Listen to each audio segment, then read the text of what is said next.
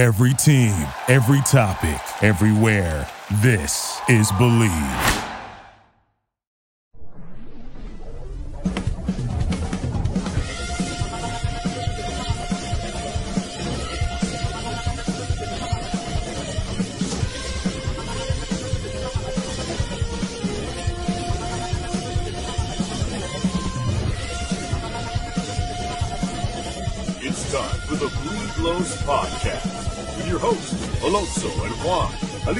Del and the babyface gimmick in the sky, Roger.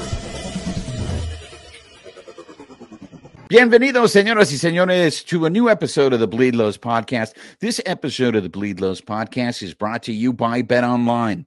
Bet Online is your number one source for all your betting needs. Get the latest odds, lines, and matchup reports for baseball, boxing, golf, and more.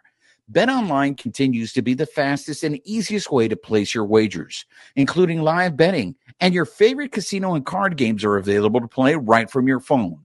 So head to the website or use your mobile device to sign up today and get in on the action. Remember to use the promo code BLEAV, B L E A V, for your 50% welcome bonus on your first deposit. Bet online, where the game starts. And we're back from the All Star break and uh, joining a making a return visit once again. Uh, Like, I'm not going to keep introducing her like this. I just want you guys to know she's a part of the show, whether you guys like it or not. All right. She is a contributor now, uh, Bleed Lows podcast re- re- contributor, La Reina de Playa Larga. Amy, ¿cómo estás, amiga? Hola, how are you? I'm fantastic. Thank you. All right. So let's get into it. Um, the All Star break is over. Julio Urias makes the start on Friday. And all of a sudden, it's the Julio Urias that we saw last year. Hopefully, this will continue. I love his quote after the game on Friday where he said, The vacation, vacation is over. So hopefully that means to me, I take it as maybe Julio's feeling better. Who knows? Maybe Julio had lingering injuries, and we're going to get into this in, in a few minutes. But maybe Julio had been dealing with other stuff this whole first half of the season, and that's why we weren't seeing a sharp Julio. But I think it's very encouraging with his start before the All Star game to his first start coming out of the All Star game. This start was better than the, the previous start. So hopefully, like anything with this team, it's about consistency. I am hoping that this is now going to be a more consistent Julio in the second half, and that's going to be huge for the Dodgers. If he if he's right, that that's that's almost like a trade acquisition in my mind because we just didn't see that in the first half. Uh, just to recap, the Doyers took two out of three uh, over the Metropolitans this weekend. It was a little frustrating Sunday Sunday's game. Uh, I think you have to tip your hat to Max Scherzer, but if Bobby Miller is able to turn that double play, the Dodgers get out of that inning without a run. Who knows? Uh, but the Dodgers had opportunities and they just didn't cash into it. Uh, they didn't, you know, cash in, and it's just one of those games today that it just seemed like maybe they were already uh, on that train uh, to Baltimore. Am I am I wrong, Amy? No, I mean just the the way that everybody was playing today. They, I mean, they did just come back from vacation. They they took two games, which I think we were discussing, you know, right before the break. That's not too bad. We're still in first place, so you know they're going to have an off day every once in a while. We're not going to win every game. So if this was the one we dropped, you know, not the worst thing to happen. So Uh, Babyface, is it fair to say that they were lethargic in this third game? I, I always hear that adage. Well, they won the series. They took the pedal, uh, their foot off the pedal. You know, they they weren't trying to win this game. Or are we not giving Max Scherzer enough credit? I mean, I know Max Scherzer is not having a typical Max Scherzer season, but Max Scherzer looked like he was keeping these guys off balance. It didn't look like any of the Dodgers were comfortable at the plate. You didn't really, I didn't see anybody take a real good swing on him. Uh, what are your thoughts on them not? Because I know you've said this in the past. They got to sweep teams. They got to beat up on on the teams. And right now, the Metropolitans are going through it. They, I mean, those first two games, th- that was just uh, that was some tough baseball to watch. And I understand now why the Metropolitan fans are so upset because if that's the team with a payroll over 300 million that they're coming to see, I totally understand their frustration. Yeah, I mean, uh, I mean, getting two out of three, like Amy said, is is fine. I mean, yeah, you'd like to get the sweep, but I mean, if you go and you know you take two out of three out of every series, right? You're you're well above, you know, the league, right? You're going to be in first place and you're going to win the division and whatnot. So, I mean, you, know, obviously Max Scherzer hasn't been the same pitcher he has, but I mean, he's still a top pitcher, right? And and if he's on that night, you know, he's going to give a team trouble, right? Like he did he did today, he did for the you know in this game. And also, I mean, I don't know how much goes into it as well. It, could affect the team. I mean, maybe maybe maybe not, but this game was supposed to start at like what eleven or so, like LA time, right? And then ended up starting to like past two, two or three o'clock, right? So, you know, that long delay, that long wait, you know, it's a getaway day. You know, these guys are ready to get out of here. You know, they've already won two games. You know, maybe some of that, like, you know, that let's go get them kind of kind of fades out a little bit. I mean, I don't know, just you know, things to think about. I mean, it is interesting when there is such a long rain delay like that do you start wondering are we even going to play this game? And and maybe you start checking out. I i'm you know the more i think about it i think it's more you just got to tip your hat to Scherzer man. I mean that guy just did a really good job of of keeping the dodger hitters you know off balance. And once again you know amy has said this many times when she's been on the show and that's the execution. When you're mm-hmm. in that 10th inning you get the runner to third with only one out and you don't get the run in, that's that's that's a huge problem. And that's the kind of thing that I think that's what you that's been frustrating you, right, Amy? For sure. It's, I mean, it's definitely the small ball. We didn't see that get played today. I was just looking at some of the stats. Uh, Scherzer's at a 399 ERA. He went seven innings, but they were showing some of the stats during the game. I think against the Dodgers since like 2014, he's had a below like two ERA against us. So he definitely pitches well against us. He played on our team, like he knows our guys. So you have that going against it. And then the fact that we are swinging for the fences, you know, Chris Taylor comes in to pinch hit. He's he's swinging for, you know, trying to hit it over the wall. If we're not moving those guys over, we're just we're stranding runners in scoring position over and over again, which is what we see all the time. Bases loaded, nothing happens. So unfortunately, yeah, small ball. And then part of it was, I think, a little bit of bad luck because I think Francisco Lindor made a great play in that 10th inning. Uh, that ball gets by him, it turns into a run. Uh, so you have to tip your hats. I mean, the Mets, I think, were due. Uh, they they uh, they lost a couple of games to the show pods before the All Star game. I think they were on a six game. No, they weren't on a six game losing streak. I think they were on a four game losing streak uh, before Sunday's game. So uh, look, you're right. The important thing is that they won the series. Mookie Betts seems to be really hot at this point. How long he can say, sustain it? All I keep hearing all the time with Mookie is he's just not consistent. He has these streaks where he's really hot and then he has he cools off. And that's why the argument I think was between Mookie Betts and Federico, who's the MVP. It's just with Federico, you know what you're gonna get. Federico is just not as streaky as, Mookie. One thing I want to ask you guys, because this happened again, and uh, Robert's explanation after the game is still something uh, that makes me scratch my head. And that was Tony Gonsolin on Saturday had given up only one run, and he threw 54 pitches and he was pulled after the fifth inning. And we've talked about this a lot on this show, and that the, we need the starters to start giving uh, the game, start giving Roberts some length to try to save this bullpen. I think part of the struggles with this bullpen maybe could have been attributed to the fact that they're just overworked.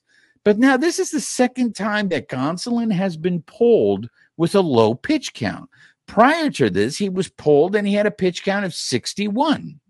Now, if you watch the game, he was hitting getting hit hard, but it was right at people. They were getting they were getting outs, but he was getting hit hard. So he wasn't fooling anybody. Now, I know Hershiser, and I, I think there were other people on the, on the Dodgers that were saying, you know, they don't like him the third time around on a lineup. I keep hearing this. If you're going to pull some guy after 50 pitches or 60 pitches, you don't want him facing the third time around the lineup. Is that somebody that you can depend on? Uh, babyface. I mean, is is Gonsolin? I know you had wondered whether Gonsolin is is healthy because he he did not have a sharp June at all. I just want to know, like, what's going on with Tony Gonsolin? I, Roberts is saying, you know, for me, what Roberts said after the game on Saturday, just when I'm hearing the subtext is they don't trust Tony Gonsolin. I think probably that all plays into it. Like, you know, he had the bad June. You know, he's kind of he's, he's, coming back from the injury, and you know, we've kind of I, I know I mentioned this. Like, he's he'll have games where he's pitching really good, right? And then he'll have that one bad inning kind of, and that's kind of been, I think, his entire career. Because he, he, when you look at his ERA, his ERA is pretty good, right? He always has yeah. just kind of like one bad inning that kind of messes him up, but then he doesn't usually pitch a lot, right? He, you know, he prior, you know, he'd go four, five, whatever innings, six innings, right? Very rare if he could, you know, go seven or something. So I think just probably that, you know, if he was getting hit hard, you know, they're kind of they didn't want him to face you know the lineup you know third time, uh, just to probably stay safe, stay out of trouble. But I mean, yeah, like you said, that is something they're gonna have to. They need to get that length, right? They need to get this guy to at least six, right? You know, they need Julio to give him six or seven, right? Because like we mentioned before, the the the pitching staff is thin, right? And we thought we'd have a certain pitcher back this series, right? And and we didn't get him back, so the line the pitching is still is still very thin. I, I want to get into that, but before I, I, I want to go to La Reina La Playa Larga. It, it, because you're right, babyface. If you look at Gonsolin's numbers, I feel Gonsolin's numbers are really deceiving. Um, because as of late, yes, he has not been pitching uh, that well, but prior to that, you looked at his numbers and you're like, damn, like he had an ERA in the twos and something like that. It doesn't feel like he pitches with a guy who has an ERA in the twos, I feel like there's always a lot of traffic when he's pitching. I don't see that he has easy innings, and I think that's why you know his he's not efficient, and I think that's why you don't see him go deep into games. Uh, but Amy, it, did you get feel the same way when you heard Roberts' comments after the game on Saturday? Did it not come off as hey, you know, we had to pull him because they just they don't trust him. I feel. I mean, it's it's so interesting because the team seems to go off analytics for so many things, and like you said, the numbers are deceiving. He's got a 3.72 ERA right now, but like he for the five innings he went, they only got three hits off of him. So I mean, pulling him when we need that depth. I guess the question is, what's the biggest danger? is it letting them see him a third time or is it tiring out the bullpen? And the bullpen's been doing a little bit better recently, but is that the risk that you still want to take, tiring them out? And then whether it's Gonsolin that's giving up the runs or it's them, like which way do you want to go on that? So I, am not you sure. Know what? You're, it's interesting because Roberts had said, you know, he had a fresh bullpen and he just felt it was the right time to to go to the bullpen there with Gonsolin. And again, I don't think the eye test, I always sit there and I stress the eye test. You got to see what's going. He was getting hit hard. But my thing is this is how much longer, and I know as of right now, they need him as a starter. They need a body out there. But maybe down the line, maybe Gonsolin, do you think, Babyface, there's any way he could succeed as a reliever? Because that to me sounds like Eric Gagne, what they're describing, right? Is Eric Gagne, when he was back when he was a starter, he really struggled the second or the third time around. Like the more they saw him, the more he became hittable. And then all of a sudden they move him into the bullpen. And, you know, Eric Gagne, friend of the Asada, you know, history was written. I mean, could you see them maybe if they pull off a, some certain trades? is Gonsolin a guy that could go into the bullpen and help maybe solve some of your problems in the bullpen? Yeah, so so I was looking at his start, like so he went five, right?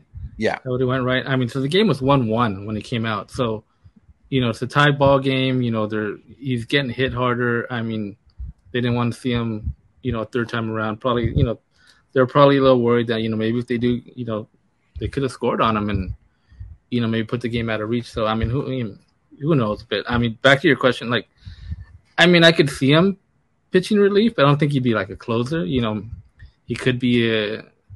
I mean, I think he he's better off as a starter because I mean, if he's going to be a reliever, it'd probably be something like where he's going to give him multiple innings. But I don't think he'd be that type of pitcher to go in the bullpen. You know, give him be able to give him two three innings. You know, might as well just use him as a starter. You know, like you said. I mean, like I said, he, his numbers are kind of deceiving, but like I said, for the most part, he does pitch well. Like you said, it's just I've I've always noticed, like I said, that he'll have one bad inning where he'll he'll he might throw you know 30 pitches 35 pitches whatever and that's kind of what messes him up to go deeper in, in games so that that's and like i said i've noticed that kind of ever since he's been up so that's the part that i think he needs to control if he gets that under control i mean he could be a really good pitcher in the league i mean we saw what he did last year the beginning of the part of the of the, of the season you know he, he was, he was an all-star right i mean he had like what was it a era under two or was it in the ones right last year so you know, he's capable of doing that. You know, you know, he's just got to stay healthy and and and and control his game a little bit better. And like I said, he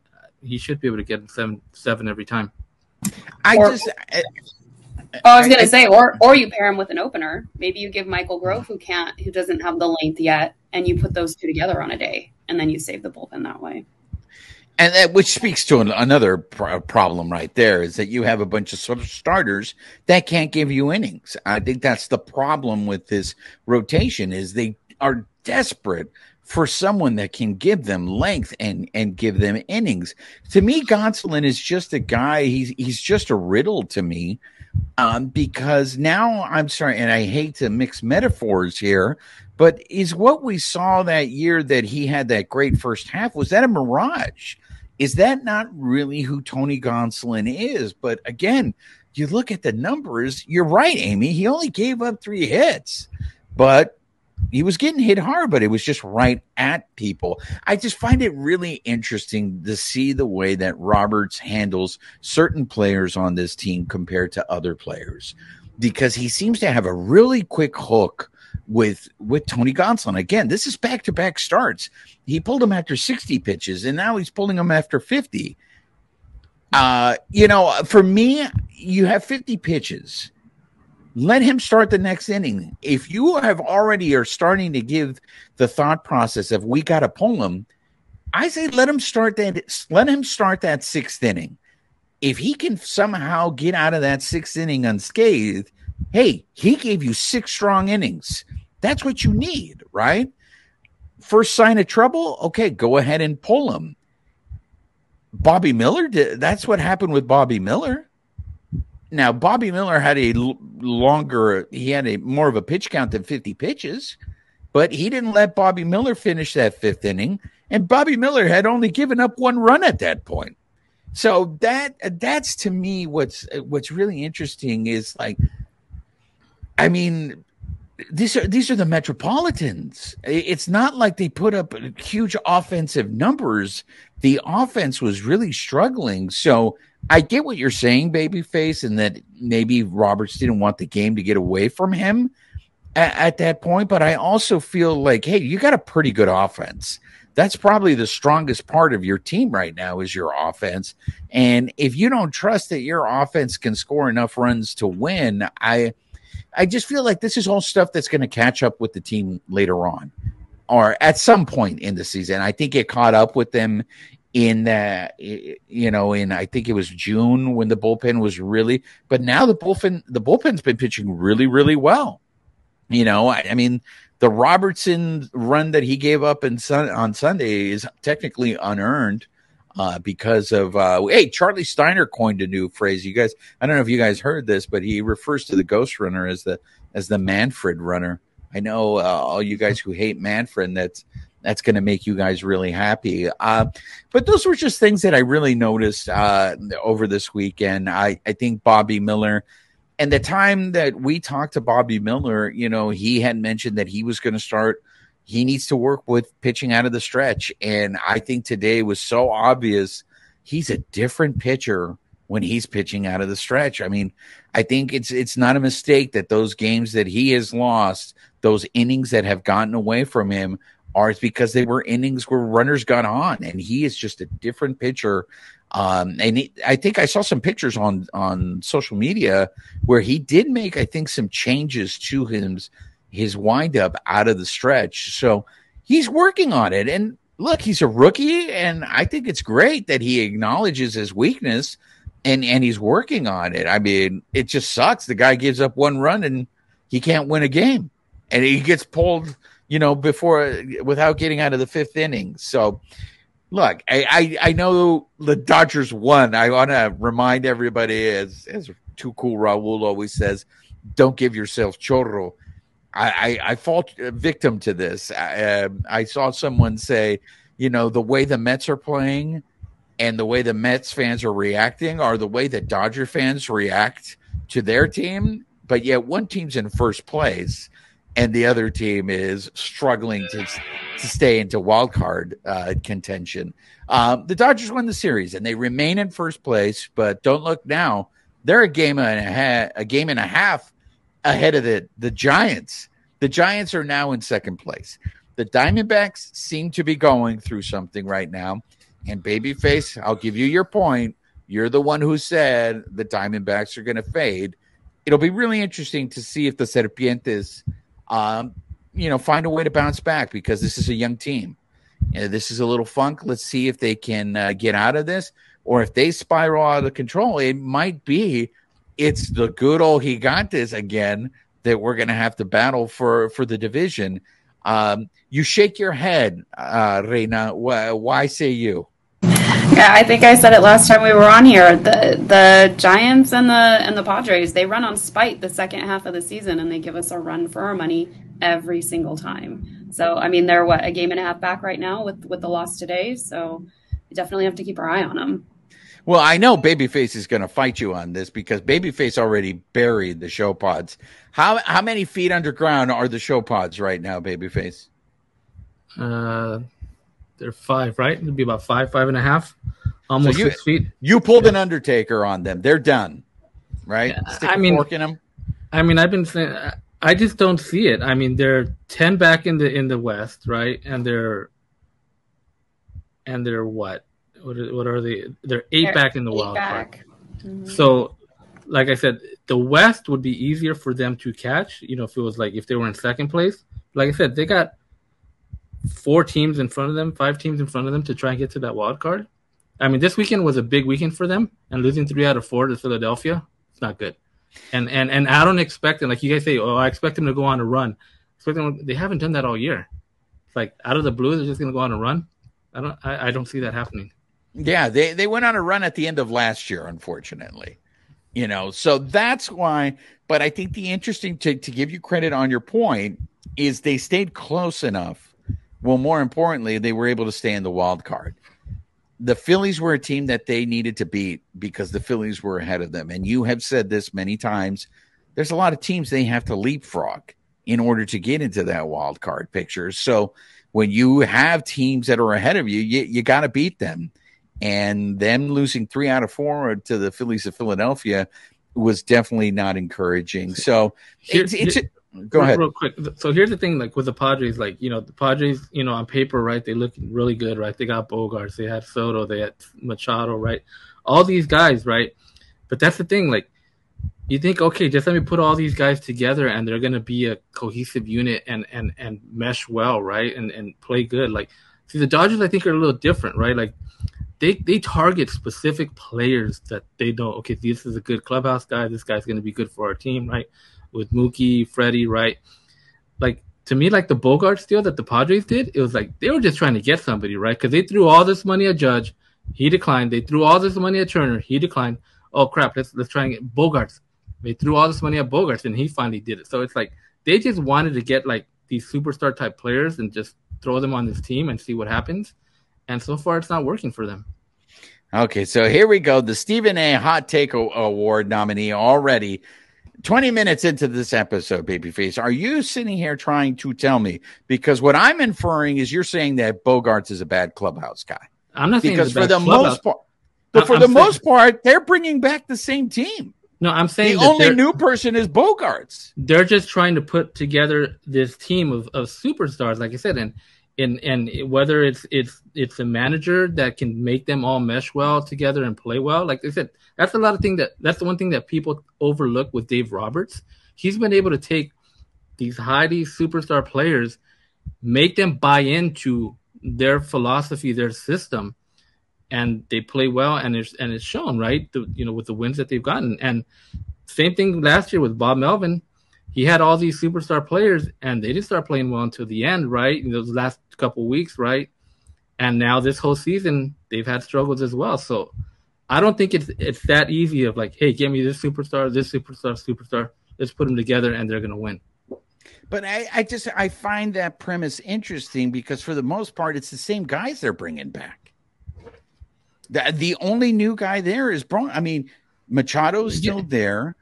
Uh, you, you still have But- Soto. You have it's- Tatis. But they and didn't you didn't play have well. Tatis. They didn't They- play well last year as well either, right? Just to that little bit at the end where they got hot. So it, it's going on two years that they've had this type of lineup, and they have not played well as a cohesive unit.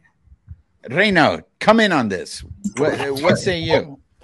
I, I mean, I I think Babyface is right. Like they, you can put a bunch of players together, but if you can't lead them, if they're not a cohesive group, like that shows up on the field. They may get hot here and there, but you know, barring like like us, we tend to play down to some of the the teams that are a little bit lower caliber. That's just something you know. You know when we go up against them, that they may end up winning some games, but for the most part, like we still we tend to lead. They kind of fall into it by happenstance. So if you don't have a good leader, good manager, I mean, I agree. The last two years, they haven't been a cohesive group. Well, I mean, let's look at it this way. So last year, the superstars on the team were Mookie, Federico, Justin Turner, Trey Turner, Will Smith, right? Those are people that were playing every day, right? And then everyone else were a bunch of, um, I, I hate to say that they're just utility people, but there were guys that the Dodgers love to mix and match. So you could say that maybe half, a little less than half of their starting lineup was made up of utility guys. Are you saying, babyface, that maybe that's what the show pods need to do? Is maybe get some more utility guys because what they have are Soto, Tatis, Bogaerts, Machado. Those are your guys that you want there every day. Now, Cronenworth is a good dude, is a good player. I think Cronenworth is struggling. I mean, Soto said it himself during the All Star game: is that team is just not hitting. Now, if they start hitting, things are going to change. I mean, I just think baseball is just so random and baseball is so stupid because I just saw the other day that Blake Snell, who's been going on this great tear, and where his ERA I think is like under one for this stretch. Do you know when that started? When the Dodgers got Gary, I mean, when the show pods got Gary Sanchez. Gary Sanchez doesn't have the reputation of being this great, you know, game caller or this great defensive catcher. And that guy's a completely new guy. And I don't know. I've never heard anyone say that Gary Sanchez is a good character guy. All I know is Gary Sanchez was a guy that kept getting DFA'd from teams. He kept getting released. I just think it, it, the whole situation with the show pods is such a riddle to it's so confusing to me because yeah, look, these guys they should be performing, but Anthony DiComo, who covers the Mets, said this la- about the Mets. It's underperformance. And I don't think any general manager, I don't think any organization ever factors in for underperformance during the season. It's what you had said, Reina. It's the analytics, it's the numbers. Baseball players are baseball cards. They expect every year you're going to give me the same things that are on the back of your baseball card. And we don't factor in. So now the question is it's now two years, going on two years. How do you fix that? You can't factor in personalities though. Like you can you can look at the analytics for stats for like athleticism but you have people like freddie like mookie like we were just talking about where they are willing to do whatever it takes for the team. You may be on a team but that doesn't make you a team player. I don't know enough about the the dynamics of the padres to say that they are not a team player team yeah. but are they are they playing for each other or are they playing you know for the name on the back Mm-hmm. Our team plays for each other. We can at least, I'm, I'm assuming, agree on that. Like everybody out there, whether they're utility or they're one of the bigger names, they go out there and they play for the team. And and the Padres too. I mean, to be fair, I mean, yeah, you expect that that lineup to to get you runs, right? I think some of the games in, in Philadelphia they scored five six runs. It was their bullpen. Yeah. Their bullpen gave up those. I mean, they had Snell. He went like five innings, six innings, right? No runs or one run or whatever. I mean, because they got pitching. Snell's been on a tear. You know, they got Darvish. Darvish's gonna do his thing. They got Musgrove. Musgrove's gonna do his, like. So you seem it looks like they're they're set there, right? But bullpen, right? I mean, if you're if you have a lead going into the seventh inning and your bullpen can't close it out, same thing with the Dodgers. We were saying like that's a problem, right? And and that's something that's really been biting the Padres this year. So I mean, you know, there's been stuff also with the Padres, like, and and I'm glad we don't hear this, like with the Dodgers. You know, like we've seen the the, the dust up with Machado and, and Tatis last year, right? We've heard stuff this year with Bogaerts and and and Machado, right? I mean, we hear these things. I mean, that's not a good thing to hear coming out of your clubhouse that these guys may not like each other. You know, that's that's not that's not going to bode well for your team. You know, on the field. That is one thing I am very surprised by, and I want to give the Dodgers credit, is they have definitely built some sort of culture there. And I thought that that culture that was there is because of Justin Turner. But with Justin Turner gone, that culture remains. It seems like these new Dodger people who show up, the, the these new team uh, teammates, somebody's told them, whether it's Federico, if it's Mookie, if it's Will Smith, somebody told them, hey, this is how things are run here.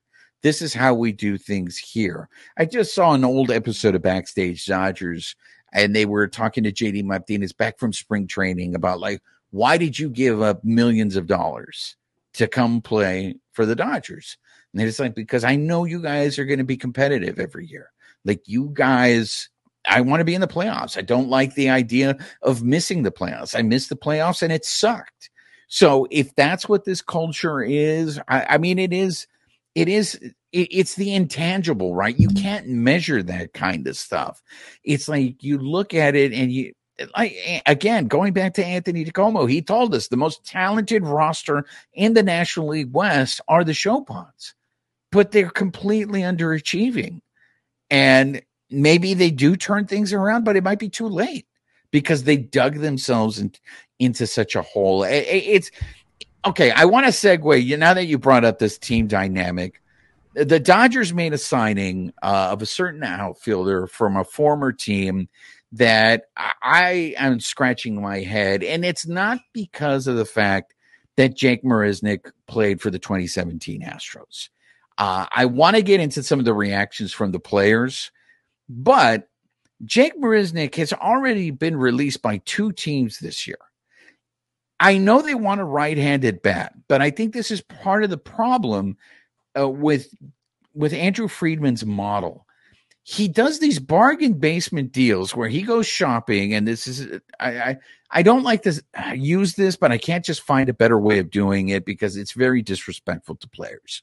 But it's like he's shopping in the 99 cent store bargain bin, right? And it's just like, well, what if we just would have shopped at a higher end store at the beginning and just got a better product, we wouldn't need to go find a replacement. Do you know what I'm saying? And I know they had factored in, you know, Trayce Thompson was going to be uh, uh was going to bounce back. I don't know if that's hubris, but there was nothing in the history of Trayce Thompson's playing career that indicated that he would provide that level of consistency. So let's start with the first thing. Reina, are you okay with the Dodgers signing a former Astro who was involved in the 2017 scandal. He's the only one. Now, the difference is with him, he has apologized. He has shown remorse. But are you okay with them bringing in Marisnick? I mean, it's it's nothing even against some of the players at this point. It's just I I have a hard time getting past it. Like I'm sure I'm glad he's apologized and I, but it just the minute I found out he was on the team from 2017, it just put a bad taste in my mouth and and it always will. So maybe he'll play well. But I'm very curious to see the reception that he gets when he plays his first game at Dodger Stadium. I won't um, boo him, but I'm not thrilled. I and you know what? I'm sure he's a great guy and he'll play. Hopefully, he'll play really well. But it, it just gives me pause.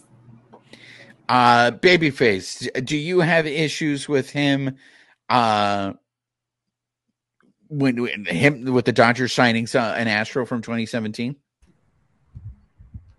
Yeah, I mean that, that that whole signing doesn't make sense. I mean, when you look back at, he was I think the second highest guy that used the uh, the trash can, right in 17, and and I think and that was his best season by far, right that he's had.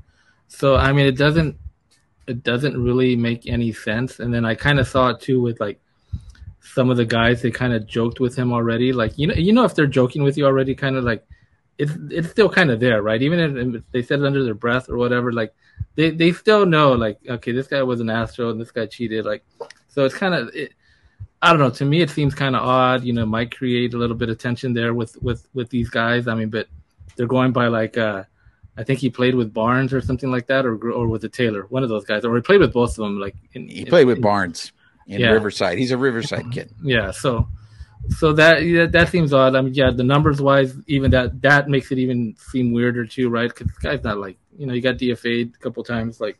So I don't know if they're just expecting maybe they'll catch lightning in the bottle. You know, he might come in like Trayce Thompson did when they picked him up, right? And he hit, he did pretty good for them for a couple weeks. So, I mean, I don't know if they're expecting that, and I don't even know if they're expecting Trayce Thompson back, right? I mean, he's got that oblique injury that took out Ryan Pepiot for like four months, right? So, like, I don't know if if they're they're just you know saying okay Thompson's not coming back and we just need another guy you know right that hits from the right right side to to step in there. I'm very curious to see what they see in him and what they think they can fix. You know, because we've heard this story as everyone wants to sit there and say the Dodgers have such this great track record and on fixing uh, players. And look, I had to, I got to take the L. Uh, Jason Heyward has been performing they are getting a lot more out of Jason Heyward this year than I thought they were going to get. Um, again, it's only two. He's batting 240. I need to just get over the fact that people just don't hit for average anymore. But I, I got to ask you guys, like, what is it that Marisnick brings to this team that Johnny DeLuca couldn't give this team? Like, I feel like they didn't give poor Johnny DeLuca a, a, a chance. It's like I feel like the numbers are very comparable. Like if you put a blindfold, uh, you know, uh, if you cover, if you didn't, if I couldn't see the player, you just showed me his stats. I think I would have a hard time telling you the difference between Marisnick and, and DeLuca. Reina, you're you're you're bobbing your head. Do you agree with me?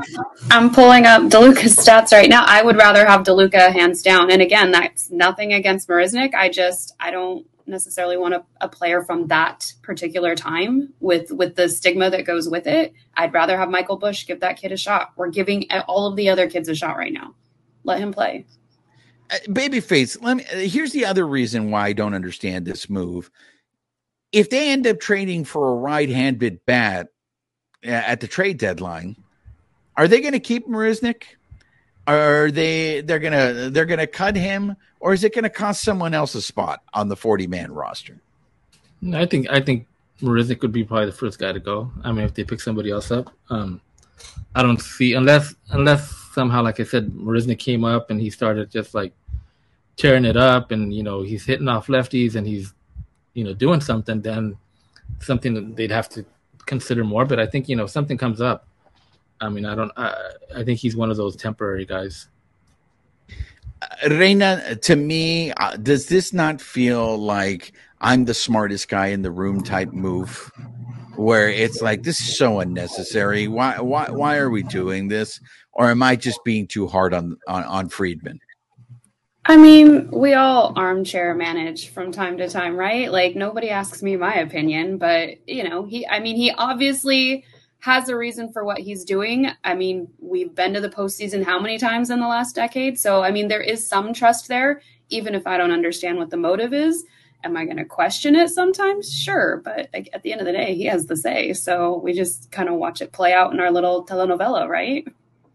Absolutely. That's why I can't wait until Marisnick's first at bat at Dodger Stadium to hear what the fans have to say. And I'm also curious, maybe we should do an over under right now, how long Marisnick stays on this team.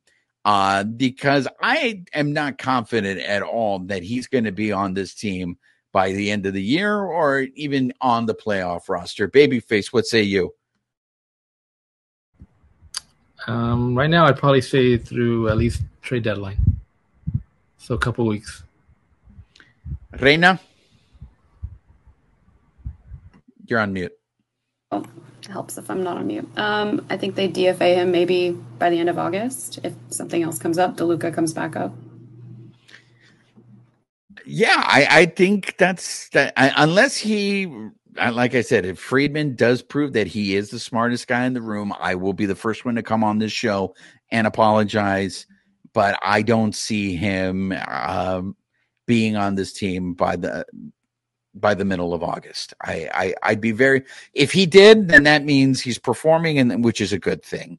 Uh, uh, one other thing that I want to segue before we end the show is I, I want to talk about this Clayton Kershaw situation where we all thought it's not that we thought it it's basically what we were told. You guys tell me if if i'm wrong but we were told that you know he's gonna gonna uh kershaw's we're gonna put him on the il this is a precaution he'll be good to go after the all-star break. Now all of a sudden we're told that kershaw is gonna stay out until august and we're hearing from his doctor that there still isn't anything wrong but he just needs more time to heal because it hasn't completely healed. Mind you, we still haven't been told other than that it's shoulder inflammation. So, I, a two part question. Here comes the first part. Uh, Reina, are you concerned uh, about this uh, Kershaw injury? Is is this uh, much ado about nothing, or uh, something's going on here? I feel like there's a lot more secrecy this year. Kind of like you said, even like was was Urias, was Gonsolin, have they been playing a little bit injured? The same thing with with Kershaw. It's been very hush hush since it happened. He thought he'd be back, you know, maybe even pitching before the All Star break. Then that gets pushed back, and now it's still we don't really know what's going on. Um, Eric Stevens wrote a really great article where he was talking. I think they were talking to Kershaw about this, where you know is he's going to be throwing really hard at practice, but he's also supposed to be resting it. So even Kershaw's a little perplexed by it, but he trusts what the doctor has to say. So at that point, like, I hope he's coming back. I hope it's not, you know, any worse than they think. And it really just is sh- shoulder inflammation, but it's hard to know when there's not much out there. And I get them wanting to protect the, the information. So we just don't really have a lot to go on. Babyface, are you concerned at all by the Kershaw injury? Mm, I'm not. Um, I mean, like Amie said, there's been so much secrecy with it. Like, you know, he just came out and they're going to take a look and see what it was. And then, you know, they said he should be back after the All Star break. And we don't, and then he even, right now, when he said, like, yeah, doctors just told me I should take more time off, but he doesn't go into it, into what it is. So it kind of makes you think like you know this is kind of his annual break right in the middle of the season, kind of after the All Star break. And you know, wink, wink, hint, hint. You know, he's just gonna he's a little bit injured, and he's gonna he's gonna get some time to rest, get reset for the end of the second half, and you know, going into the playoffs. And and I got to look it up, but I, I believe there was a question asked to Roberts in one of the pregame scrum, scrums, um, kind of like he said something like, you know, this is a good thing when he gets his little break, like his little rest. So, I mean, I don't know. That's that's kind of just what they're looking at it as. You know, this is his little break. You know, he's gonna rest up right now, and then you know he'll be ready for for the end of the year. I mean, unfortunately, I think. You know, I'm looking at it also a different way. Like, I think that takes him out of the Cy Young race because, like, you know, if you were listening to people talk about Cy Young, he was probably top three in that Cy Young race. I mean, I think obviously he probably doesn't care about winning another Cy Young, but it'd be nice to see him win another Cy Young, especially you know people say like Kershaw's old, right? And if still show like, hey, this guy still won a Cy Young at you know right now, he's at the top of his game, right? So I think it's probably gonna take him out of that race, but yeah, I mean, just I think it's just rest more than anything. I, you're absolutely right. I felt like Roberts was giddy that Kershaw was going on the IL. I mean, he had said he was like he wasn't opposed when it first came when he took himself out of the game in Colorado. Roberts was already saying I wouldn't be opposed to him going on the IL. So I, I think you're right what you're saying. I think they they want to you know give him rest, which leads me to this other thing because La Reina had hinted at this. This is not the first time we're dealing with I don't know how we call this. Some people have just said flat out on social media have come out and said, we cannot trust Dave Roberts when it comes to injuries. And as this is not the first time this has happened, you guys had mentioned the secrecy. The Max Muncy injury that he had earlier, Dave Roberts had said specifically this is what the grade strain was. And then the next day, Max Muncy is going on a to- uh, on a on a TV show and saying, "No, that's not what it is. This is what it is." Right? And let me tell you, the people who covered the team, the beat reporters, were not happy about that. They were sitting there like, "Look, we're reporting this because this is what Roberts told us." So I don't know if maybe the medical information is changing. I don't know if they're not getting if the right hand is not talking to the left hand and eh, you know Roberts is making this up. But it's the same reason why when Dustin May went down, I said he's not coming back. So all this talk about oh well he's going to do this, it's like Jimmy Nelson was the same thing. Like Jimmy Nelson has already passed his allotted rehab time in the minor leagues. So why is Jimmy Nelson not up in the major leagues? You never have you're never given a straight answer. Now, I don't know if this is gamesmanship also at the same time. Like you don't want your opponents. I mean, this feels like real Bill Belichick uh, shit that that that's going on here, and I just don't expect it in baseball. Uh, but then we also is this just making a big deal about nothing? Uh, Reina. I mean, do you trust Dave Roberts when, especially when it comes to talking about injuries? I guess I just kind of default to the not. I mean, there's nothing we can control about this, right? But he's going to be out for as long as he's out, and the information probably does change pretty quickly. And there's got to be some level of protecting the player too, and maybe not just from you know the opposing teams, but maybe from themselves. I don't want to give them unrealistic, you know, deadlines of when. Are you playing the HIPAA card? Are, are I, you playing the HIPAA card right now? I'm I'm playing the devil's advocate of like, you know, I I mean, I guess I get why they probably don't say anything, but do I like it as a fan? No, but I also can't do anything about it. So that's, the, that's my devil's advocate answer. I mean, uh, when he comes up to when he's in the scrum or a post game, do you trust that he's telling you the truth when it comes to injuries? I trust that he's telling us as much as he can at the moment because it's not just up to him either, right? It's the front office. It's you know, it's I I don't think he is actively lying to us. I just, you know, we may not be getting the whole picture and that that might be what they're saving for for the players and for their progress what what it makes me think about is um, remember that time we were talking we had Joe Kelly on and he was saying about uh, the way they kind of teach guys to like not say stuff about like injuries and he was saying like you know they could be talking to a guy and he just blew out his arm right and they're asking so how long you think you're gonna be out and he's like I don't know we'll see you know it's kind of we'll take you from here day to day and he's like dude, you just blew out your arm. You're having Tommy John. You're gone for the next year, right? Like, but but they won't tell you that, right? So I, and it's kind of odd when you hear Dave Roberts actually say like, "Oh yeah, it's going to be like you know a week or two, you know," because now he's putting that that timetable on it. It's so, and usually you just hear them always say like, "Yeah, you know, we'll kind of see. We're going to do this. We're going to test this." So I mean, I, it's probably just better for them not to say anything because once, and that's what we want to hear. That we we want to say, how long is he gone? A week, two weeks, a month? Like that's our our intuition is like we just want to know that, right? But I think it's better when they don't actually say and put a timetable because then we get to this, you know, this point. Well, and I think he said in the pregame that like he somebody was pushing him on that, but he didn't want to really answer because he didn't want to have to eat crow or something like that. I caught a piece of it, so I mean, I get them wanting to protect the information. I, I still don't like it, but there's nothing I can do about it. I, I think they're just trying to piss off the gamblers. I mean, look, I, I, I need this information. I need to know the injury reports. If I'm going to be putting down this amount of money, I, I need to know all the information. I just found it very interesting that Robert said that Kershaw's not going to need a rehab start. And it's like, well, dude, if he's going to be out until August, you guys are perfectly okay with throwing him to major leaguers without a rehab start. He wouldn't have pitched in what, uh, like a month or more so, right? Yeah, it'll be it'll be a yeah about a month. Um, I mean, but he's gonna. They said he's gonna have a bullpen coming up right now in in in Baltimore. You know, he's been throwing uh, long time, not just soft. He's been kind of going at it. So, I think I think we'll probably see him right either like at the end of August, right beginning. I mean, sorry, end, end, of, sorry, end of July. Okay. Yeah.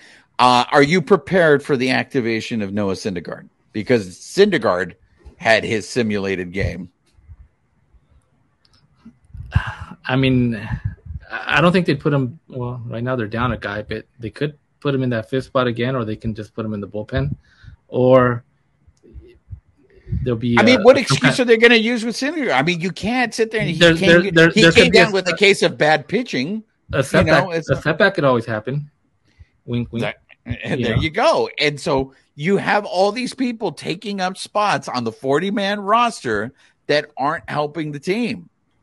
So this is again when I go back to why like if we would have just shopped at Target instead of the 99 cent store, maybe we wouldn't be in this position where you're you're putting I think you're putting miles on certain people that maybe we shouldn't have to put that many miles. I mean, Reina, you're shaking uh, your your head. I'm not. I'm not crazy, am I? No, you're not crazy at all. And I'm just trying to think, like, what do we cobble together at this point? I suggested maybe Gonsolin and Grove. Maybe you throw Syndergaard and Gonsolin together at this point. If you're not gonna, if you're not gonna shave anybody off the 40 man, and we've got we've got these guys that for whatever reason are not going to go long innings, throw them all together, and at least that day you're saving the bullpen arms at least a little bit. So maybe maybe that's what you do. You have an opener and a starter. I don't know. Well, there you have it. We've almost gone an hour with us bitching and moaning about a first place team. Uh, because that's what we do now, because this is why we can't have nice things. Uh, you know, we have to complain about the fact that the team's playing well, they're in first place. Uh, but I don't know. It's just a lot of people are just, I think they're not convinced by this team. I'm very curious to see. They got a really tough stretch coming up. They got three against the Orioles, uh, who all of a sudden are knocking on the Rays' door. Babyface and I were having this conversation. How the hell are the Orioles doing this? Uh, we had a hard time naming more than two players on that roster. Uh, and then they got uh, they're fighting. They're going to face the Fighting Corey Seagers this weekend, and and that's a first place team. So it's going to be a real test in terms of of where they stand. And I, I, this team loves to p- prove me wrong. I, no matter what I look at them, they, they shouldn't be doing this. And then they, they end up winning games. And I guess that's what makes Friedman the genius that he is. I, I want to end this, this episode with uh, a new segment that we're going to have on the show. This is called Judging Amie. So, uh, La Reina here, we're going to present a, a, a case to her and she's going to decide who's right or wrong. So, um, Judge uh, Judge Cuevas, uh, here's the thing. Uh, we were lucky enough; we got invited to uh, Gabriel Fluffy's uh, birthday party, and it was a themed birthday party. It was lucha libre themed. So, here is my question before the court, uh, Judge Cuevas. If it is a themed lucha libre party, and you are encouraged to dress up in costume. And they were going to give a first place prize to the best costume.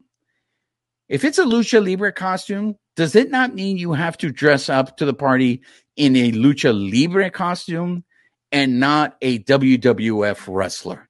That is the question before the court, Judge Cuevas. May we have your ruling? Uh, you need to dress up in the luchador costume. I'm. Is that that's the question? that, that I thought it was obvious. I'm embarrassed that I'm bringing this case before the Okay. court, but Babyface Okay. and I are walking around. I I posted on social media. I took a picture with a Macho Man Randy Savage impersonator. Loyal listeners on the show know I have a great love and respect for the Macho Man Randy Savage. Babyface actually, when we got the invite, wanted me to dress up as the Macho Man Randy Savage, but I told Babyface, I said, it's a lucha libre party. I have to go dressed as a lucha libre character. But to see people walking around in NWO shirts, to see them walking around in LWO shirts, to see, uh, uh, you guys all know my hatred for the pukester. I understand that it is irrational. I, I told, but that's what hatred is about. But there were a few Hulkster costumes. There was a girl dressed as a uh, uh, as a Hulkster. I just, uh, for me, um, I will say that I want to add another case uh, real quickly. Um, the Nacho Libre costume is that not a lazy costume for a lucha libre uh, party, Judge Cuevas? It is. It is. You would need to go like full lucha libre. Like you just, you just, I- you have to. I object. Encouraged is not the the word. and I'm glad to hear that everybody here went appropriately dressed. So I, I will say this, um, babyface. That was not a dig at you, even though you did wear uh, a a Nacho Libre mask, but you didn't go in full costume. This was more to how many Nacho Libre people we saw at this party, where it's just like, come on, bro. You, you had to. I mean, I the La Princesa de Picolandia is not here, but you can see the pictures. Uh, we posted them on social media. La Princesa de Picolandia went all out in her. She's got this new character now. She is La Traviesa Rosa. Uh, we're we're coming out with lucha libre names for those of us on the Bleav Those podcast. So uh, for Judge Cuevas, we need to first of all we need to see her in her lucha libre costume, and then we have to come up with a lucha libre name for her. Uh, we need to come one uh, come up with one for Babyface. Babyface does not have one. If you saw the picture, my lucha libre name is Bleed Los Demon, and that is paying homage to the Blue Demon, one of the great uh, lucha libre wrestlers. But Babyface, uh, I, I got some. I put up a. I asked suggestions for what would be a good lucha libre name for you. So I, I want to run them by you and see if you like any of them. Uh, Judge Cuevas can chime in also uh, and see if she likes. I, I was a big fan actually of this one. I thought this one was kind of funny. Uh, Choca Cholo. So uh, that that's one name for you. Uh, the other one I enjoyed was El Drupi. Um, that was one. Uh, but I think my favorite one comes from Too Cool Raul, um, who referred to, uh, suggested El Peligroso Pies de Pollo. So those are three that I have. Uh, Judge Cuevas, are you a fan of any of those? I think we still need to gather some more some more options before we can judge. Oh, look at that. She, she's so good. She knows how to run a show, doesn't she, folks? All right. If you guys have any suggestions, please hit us up on the social medias. We're on threads now. The Bleav Lows podcast is on threads. You can hit us up on threads. You can hit us up on the Twitter. You can hit us up on IG. And you can hit up any of us, whether it's myself, Judge Cuevas, Babyface. I don't know. Maybe Judge Cuevas might stick as your uh as your uh, nickname on this show. Uh, we still got to work on it. Uh, you, La Princesa de Picolandia. You can hit her up. We need to find a good lucha libre name uh, for Babyface. Unless Babyface, do you have one for yourself that you want to go as? I don't have one. I haven't thought about that. But I mean, in my defense, though, I was in full lucha libre like um, character style as when when they hit the streets. Right, they're in their and they're in their street clothes, but they got their mask on to conceal their their identity, and that's how. I oh, was that's there. what you were doing. Yeah, yeah. Oh, okay. I, I did. couldn't- I I didn't understand I the couldn't, costume. I couldn't reveal my identity, right? So I had to wear the mask, but I was in my street clothes. just being out and about.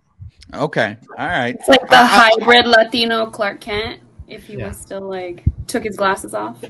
I will leave that up to the listeners. If any of our listeners want to call bullshit on that, please go ahead and, and let us know. Um, but anyways, uh, a big thank you to Gabriel Iglesias and wishing him a happy birthday.